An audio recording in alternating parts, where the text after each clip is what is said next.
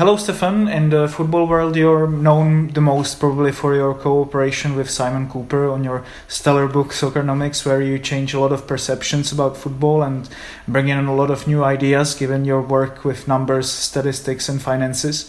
What revelation has surprised you the most personally when you've been doing research for the book? Oh, crikey. Well, that's a very broad question. And there are many surprising things about football, perhaps. And it's hard to pick on any one thing. You know, I suppose, I mean, in general terms, I mean, it's surprising to me how reliable the relationship is between money that you spend and success on the field. So, and that's something that I really researched, looked at for many years. So it's, I've been thinking about this a long time, but it always surprises me how simple the relationship is. And it's a strange story because you might think that there would be many things complicating, making it more complicated and making it more difficult and it to understand, but it does actually seem to be that simple. How much has the landscape of knowledge, if you're talking about use of data and statistics in football, changed since your book was first published? And do you feel that your book might have contributed to this trend? Well, I think there's part of a longer-term trend, which is the application of data to sports and statistical analysis of team performance. And really that arises because a number of things. Obviously, you know, increasing interest in sport over the years, and which has been going on, although people have always been very interested, but also the availability of data and the availability of computer processing power, which has really transformed what we can do. And I think one of the reasons is, I mean, Soccernomics is a kind of, I'd like to think of it as a kind of a staging post, a milepost, where it was able to summarize things that have been going on for the previous 10, 20 years already, and point out to people that kind of analysis was already with us. But I think since Soccernomics, we've seen an even greater explosion of data analysis, thanks largely because of increasing availability of the data. And I'm not sure that, I mean, it would be kind of arrogant to say that Soccernomics had caused this, but I think certainly it's always useful for other people to have a starting point if they're going to think about a particular problem. And I think for a lot of people, Soccernomics has helped as a starting point. Even if you disagree with what we said, it sort of framed questions which you could then go away and study and then ask, well, maybe we could get a different conclusion if we looked at it in a different way. So I hope it's done at least that, is provoked people into thinking and coming up with new ideas. Yes, it's certainly done a big part in Czech Republic, because I've experienced there's quite a big resurgence of data analysis in the Czech Republic, but they're still saying in the Czech Republic that like football is no science, and there's still quite some big patronizing and resentment towards football's culture from the intellectual sphere. So is football taken more seriously from the public in countries like, I don't know, Spain and Germany? And if that's the case, what are the consequences? Well, I think it's a good point. I mean, I've been a university professor all my life, and no question, in universities, they still look down on sports as being, you know, not necessarily a worthy subject of study. And that was much worse when I started. And I think because of research that sort of community of analysts has managed to produce, we've gained a certain amount of respect, but there's still lots of people who say, oh, sports, it doesn't matter, and or sports, it's very easy. And, you know, I'll often come across very distinguished professors, for example, in economics, who know nothing about sports economics, and then will make up some theory in thinking about it for 30 seconds, and then have convinced themselves that they've answered all the problems, and actually they've come up with a very stupid theory because they just don't know some basic facts, and sometimes you need to know the basic facts even to come up with sensible theory. So what you say about the Czech Republic is true, I think, everywhere to some extent. You still see this, certainly true here in the United States where I now live, but I think also in France and Spain and Britain.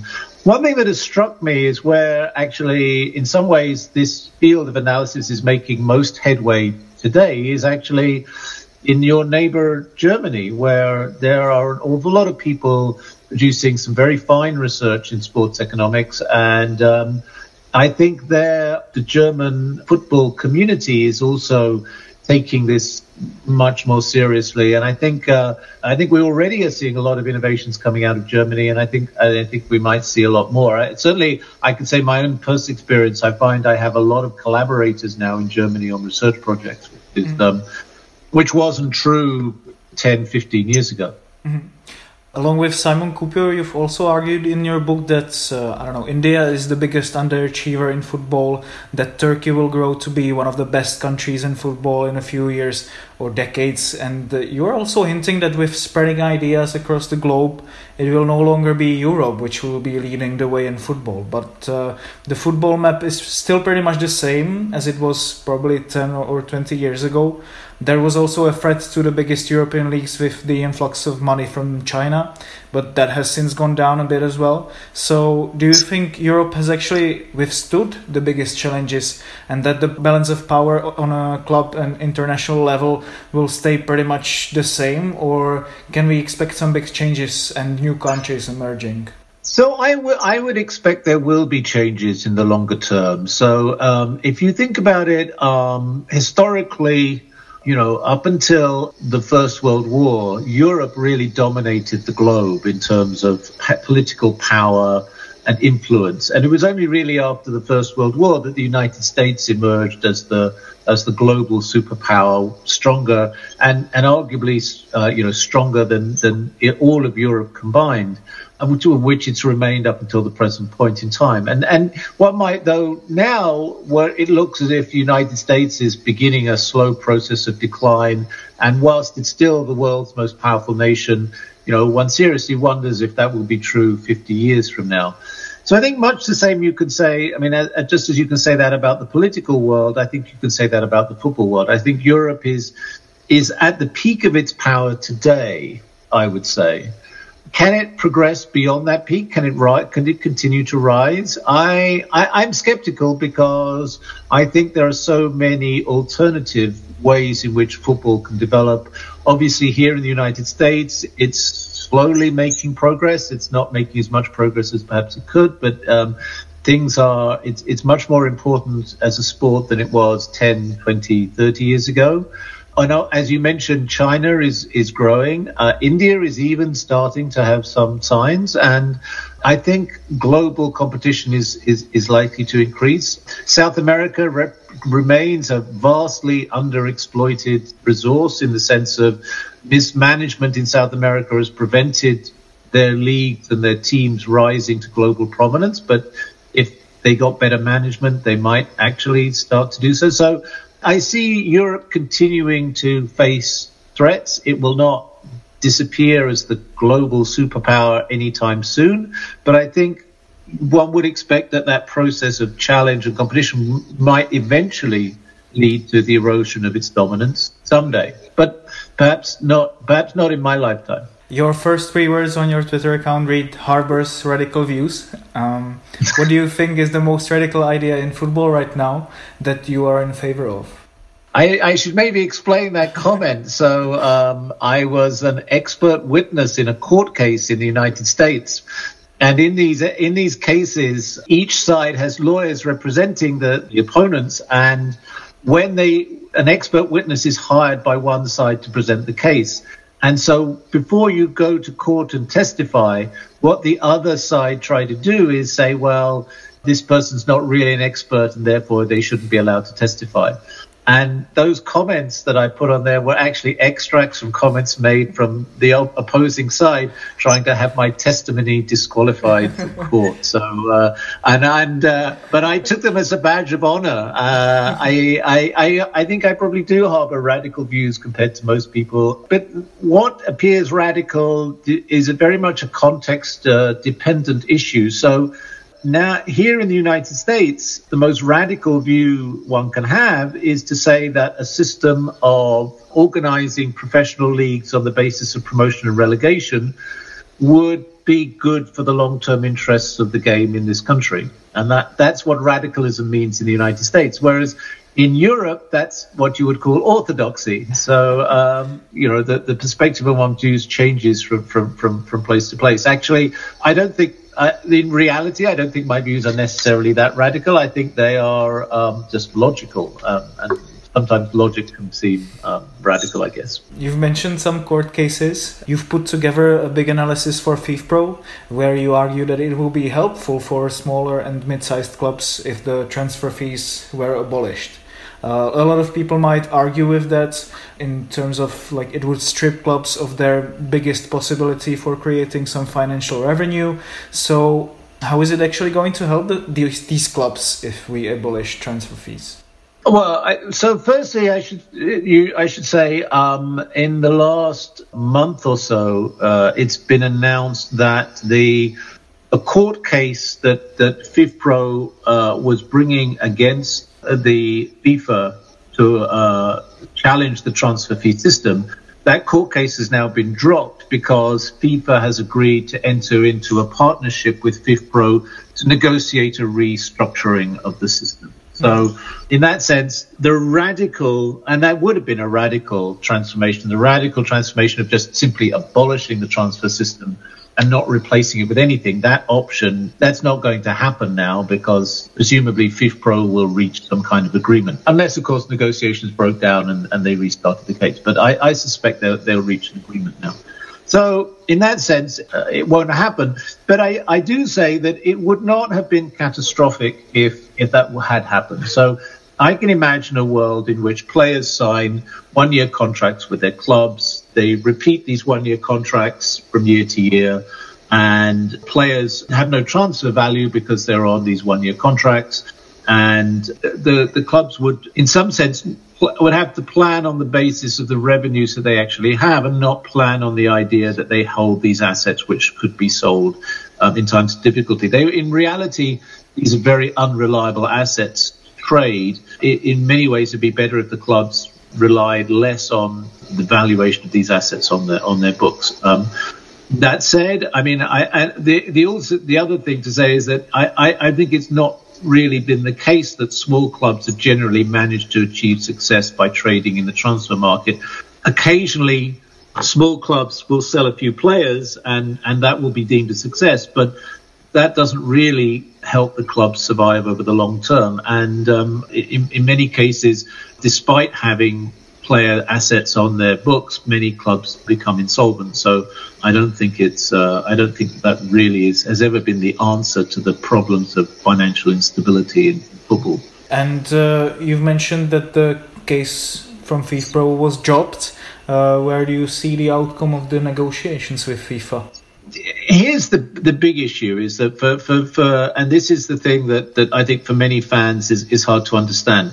The vast majority of players don't earn very much money. The vast majority of professional players. So the median salary is in the region of $50,000 a year. So that's more than 50%. So 50% of players are earning less than that money. That's not a big salary. That's not a lot to live on, particularly if you have a family or you've just got married and so on. And so the case that FIFPRO brought was all about those players living on low salaries. And here's the problem.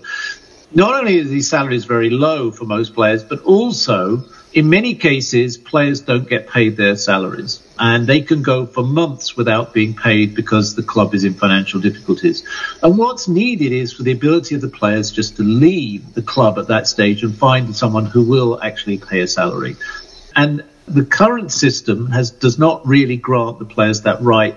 It takes many months of and legal action to actually get anywhere in terms of having the right to leave the club. And I think that's what FIFPRO will hopefully be able to negotiate with FIFA is some system where players who are not being paid or who are otherwise being mistreated can get redress quickly, so that they can quickly move on with their lives. And this is particularly important for players because careers are so short anyway. Time is always of the essence. So a better deal for players, and less mistreatment of players of clubs, and a fairer system for these vast majority of players who, again, do not get the attention that Ronaldo or Messi get, but actually are the backbone of the system. I understand. On the other hand, we hear a lot of complaints about player power these days, that the best can dictate the terms. it's certainly not like that in the lower divisions and especially in Eastern Europe. So is it possible to protect the more vulnerable players while like not allowing the clubs to be powerless when their best players want to leave and get nothing in return? Well, I actually, this is very much a matter of personal opinion. My belief is that the people who deliver the entertainment that we all enjoy in watching football are the players. And if you are exceptionally gifted as a player, then you should be entitled to reap the rewards of that talent. If I was a Nobel Prize winner in economics, I could go to any university anywhere in the world, anybody would have me, and I could make my own requirements, I could impose whatever conditions I wanted, because I would be one of the dozen or so very, very best in my field in the entire planet. And for those Nobel laureates who choose to use their power to get the best deal for themselves, I have no problem at all with that. I mean, there are very few of them. They really are truly exceptional people. They are, they've improved lives and they've made a difference. Why shouldn't they be rewarded? The vast majority of us are not like that. So I'm not a Nobel Prize winner. I have a job and I have an employer and I have to manage my relationship and, it's give and take on both sides. And I don't get everything I want and my employer doesn't get everything they want. So but that's the way life is for the vast majority of football players too. So I think the argument that the successful players, there's a problem because they're exploiting their position is not a reasonable argument. It's failing to take account of just how special the very few individuals at the top are, and also failing to take account of just how few of them there are. There aren't that many of them, so that's not. Most clubs really are not significantly affected by those kind of issues. So I'm asking that because, of course, we clearly have a lot of models for running a sports club in the Western Europe and the North America, but the clubs in Eastern Europe struggle to be profitable, and a lot of the times they have to be subsidized by the state or local authorities. So do you have an idea how to get out of this situation? Here's the thing. My view is that getting out of this situation is not something we want to do. So I think this situation where clubs are constantly in financial problems is just fine. And the reason I think that's just fine is based on the evidence that football has never been more popular, never been more attractive, and fans can get to see great football all the time. And I don't think there's anything wrong. Now, one of the reasons why we have so much great football available to us is because it's very attractive to people to invest money and buy themselves reputation and exposure through subsidizing football clubs. These people very often lose lots of money. And that's not a problem. If people wish to invest their money and just because they want to draw attention to themselves, and if they, in doing so, they provide great entertainment for me, that's not a problem. If the football clubs then disappeared and then nobody had football clubs locally that they could follow and support, then that would be a problem, which that's what happens with a lot of businesses in the capitalist system. But that actually doesn't happen with football. The clubs seldom disappear. Some of the very small clubs occasionally might fold, but generally speaking, the clubs always survive because the clubs represent their communities and there's always a way to save a club and there's always somebody who wants to save the club. So I don't think that's a problem. And let me draw an analogy with you here. If you think that that's kind of crazy, think about the restaurant business. The restaurant business is actually very similar in some ways. Most restaurants go out of business quite quickly. They fail. What happens is somebody decides that they're going to try and bring us great food, and they keep low prices, and they try very hard to make us happy, and then most of them fail. And they fail, they go out of business. And the investors who back them, they lose their money. Do we say, oh, my God, there's a terrible problem with the restaurant business? We must find ways to reorganize the restaurant business? No. We think, fine. If your food's good enough, you'll survive. If it's not good enough, then too bad. Not a problem. We don't care. And that's the way we should think about football. But with the added benefit that the clubs themselves, unlike the restaurants, which vanish, the clubs don't vanish. The clubs survive. So my point about this is, where's the problem? I see the problem in maybe the fact that, okay, the clubs survive, but they survive on a lower level because this food chain of clubs is getting maybe more aggressive than it used to. So is there a way to somehow get out of that situation systemically? Well, I mean, you know, that's exactly the situation we have here in the United States in the major league. So I live near Detroit. The local NFL team is the Detroit Tigers. They have been lousy for as long as anybody can remember. A few years ago, they managed to lose every single game they played in the season. There is no penalty for that. There's no punishment. There's no relegation. They just come back and play the next year. So they play constantly lousy American football. And they actually, they're a little bit better this year than they have been. But overall, if you look at their historical record, it's appalling. So, yes, you can have that safe system, and you can have that system where teams are always in the top division, the same teams are always in the top division, but the price of that is that the owners of the Detroit Tigers are very happy. They make lots of money. But the fans in Detroit are pretty much always unhappy because it's always their team never does well because the owners won't invest money because they know there's no price to pay. So you have a choice here. You know, the thing about football is that every team has a chance, no matter how small, to get promoted to the top division and then win the championship. And we saw that in England a couple of years ago when Leicester City won the championship. Leicester City were bankrupt in 2003 and actually were in the third level by that stage. You know, football gives us, it's brutal, but it's also, it gives everyone a chance. Most people will fail. You can have the American system where there are very few players, there are very few teams, and they all have chances. But I actually, certainly, given my own personal experience, I prefer the football soccer system in Europe. Mm-hmm. One last question from me. You've talked about the peak of football in Europe.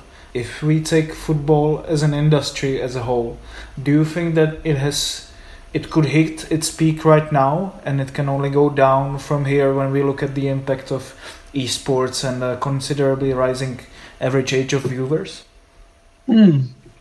I mean, that's an interesting question. So the first thing I would say about that, and something I pointed out before on my blog, is every year since I started researching football, somebody has said in the newspapers that the bubble is about to burst. So, and I actually did an exercise. I went through newspaper archives, and I found examples from every year from 1990 to 2013, I think, of somebody saying, "Oh my God! It's all going to end tomorrow. This can't last. It's a house of cards. It'll fall apart. Blah blah blah." And so, you know, that's always the narrative in football, is that disaster is just around the corner. Now, it is a fact that one day that is going to be true. One day they will actually fall apart. So something will go badly wrong. And there's a good argument to say that now might be more likely to be that time than ever. And the reason for that is, and it's not just affecting football, it's affecting all the professional sports, is that TV viewership is falling, and it's falling quite significantly across many markets. And nobody knows exactly why this is. It may well be to do with people watching on their phones or their other screens. It may have to do with people turning to other sports like esports, as you mentioned. So, or it may be people turning to politics, because in America, more people like watching Trump than like watching the NFL nowadays. So, you know, it's hard to say what these causes are, but certainly it feels like there might be a change going on. And if that were translated into broadcast rights sales, then we could see revenues fall. But I have to say that while all the big sports are vulnerable, it seems to me football is probably the least vulnerable. So the NFL is, for example, I mentioned that, Major League Baseball, the NBA, these are very specific products, very specific league with a small number of players where it's possible to imagine ways in which they could lose appeal. But football is such a universal sport with so many different dimensions, so many different types of teams, so many different ways of being interested. It's really hard to see that all of those going wrong all at the same time. So even if it might well be that less money will come into sports in the coming years, and that might affect football, but I would expect that of all the sports, football will continue to be the dominant one and actually may increase its dominance over the next year. Okay, thank you very much, Stefan. I'm really glad you took out the time for this, and I'm very glad to have been able to speak to you. Okay, Martin, very nice to talk to you, and I hope your listeners find it interesting.